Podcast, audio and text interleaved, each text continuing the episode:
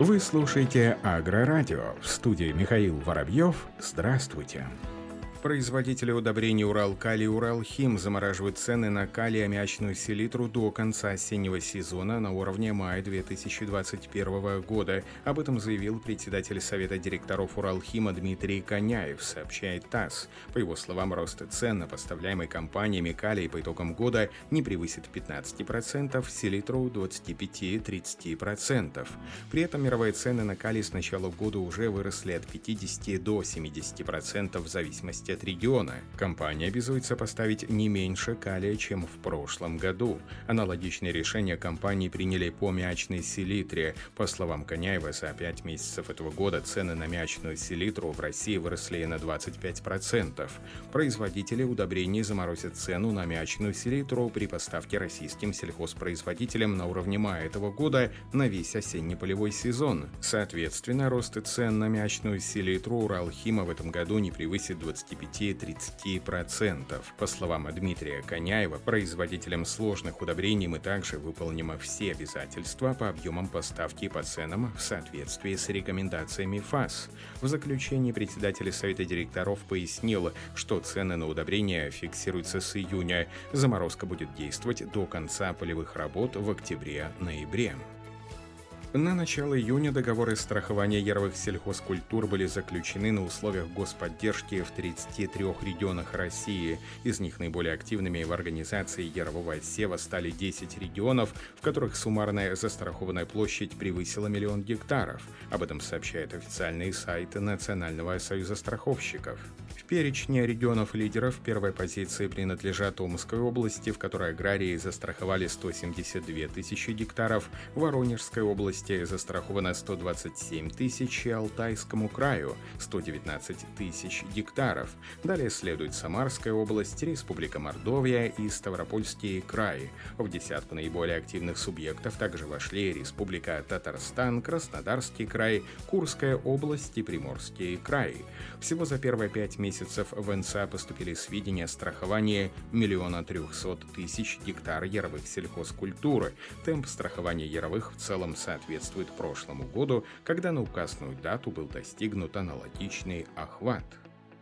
Уборочные работы в ряде регионов России из-за позднего начала сева могут сдвинуться на две недели. Минсельхоз видит в этом риски для будущего урожая, сообщает информагентство «Финмаркет». Как заявил директор Департамента растеневодства, химизации и защиты растений Минсельхоза Роман Некрасов, в этом году в России посевная кампания началась на две недели позже, чем в 2020 -м. По этой причине в большинстве регионов уборочные работы сдвигаются на такой же срок. Однако Роман Некрасов отметила, что индикативный показатель по общей посевной площади в этом году 80,5 миллионов гектаров будет выполнен. Для обеспечения стабильности на продовольственном рынке и избежания турбулентности цен планируется увеличить производство сахарной свеклы, картофеля и овощей, масличных культур. Вместе с тем России необходимо удержать свои позиции на экспортном рынке. Основными экспортными позициями являются зерно и масличное, объемы производства которых которых постоянно наращиваются. В частности, в этом году под рапсом увеличили площади почти на 200 тысяч гектаров до миллиона 400 тысяч тонн. На реализацию мероприятий в области мелиорации земель сельхозназначения Московской области предусмотрено около 135 миллионов рублей. Как отмечает министр сельского хозяйства и продовольствия Подмосковья Сергей Воскресенский, проведение работ по реконструкции существующих мелиоративных систем в регионе является необходимой мерой. На реализацию мероприятий в области мелиорации земель сельхозназначения в этом году предусмотрено почти 135 миллионов рублей из них средствами регионального бюджета являются около 87 миллионов, а федерального почти 48 миллионов рублей. По словам министра, из выделенных субсидий на гидромелиоративное мероприятие будет выделено 68 миллионов рублей, на культуротехнические почти 20,5 миллионов.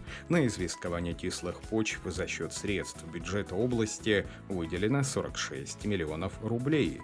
По словам Сергея Воскресенского, за предыдущие 7 лет проведены работы по реконструкции мелиоративных систем на площади более 5000 гектаров, и это позволило увеличить урожайность культур в среднем на 30%. В республике Дагестан до конца года планируется заложить 893 гектара новых виноградников. К 20 июня было заложено 507 гектаров, сообщает пресс-служба Центра агроаналитики. Общая площадь виноградных насаждений в республике составляет более 26,5 тысяч гектаров. Из них 21 тысяча находится в плодоносящем возрасте. Как отмечается в последние годы в Дагестане повышается урожайность винограда. По уточненным официальным данным, в 2020 году она составила в среднем 98,5 центнера с гектара. Это почти на 3,5% больше, чем в 2019 и на 12% больше, чем 5 лет назад. В прошлом году аграрии республики собрали почти 209 тысяч тонн винограда, или на 8% больше, чем годом ранее. В этом году виноградари республики планируют побить рекорд прошлого года. Лидером по площади виноградных насаждений направлений производства винограда в республике исторически является Дербенский район. На него приходится 31% всех виноградных насаждений в регионе и почти 38% урожая винограда. Ученые создали гидрогели для эффективного внесения удобрений – гель из пищевых отходов, который позволит точечно расходовать химикаты и воду в сельском хозяйстве, создали ученые Томского политехнического университета в составе международного коллектива. Новый материал позволит сделать агропромышленность более экономичной и экологически безопасной. Об этом сообщает РИА Новости. В новом исследовании томские ученые совместно с коллегами предложили технологию получения полимерных гидрогелей, которая послужит своего рода умной добавкой к почве. Их применение поможет избежать загрязнения почвы, резко сократить потребление воды и улучшить всасывание растениями удобрений. Как сообщают исследователи, предложенные гидрогели полностью биоразлагаемы, то есть через определенное время растворяются в почве без следа. Ключевая особенность новой технологии – возможность производить гели из органических отходов сельского хозяйства и пищевой промышленности.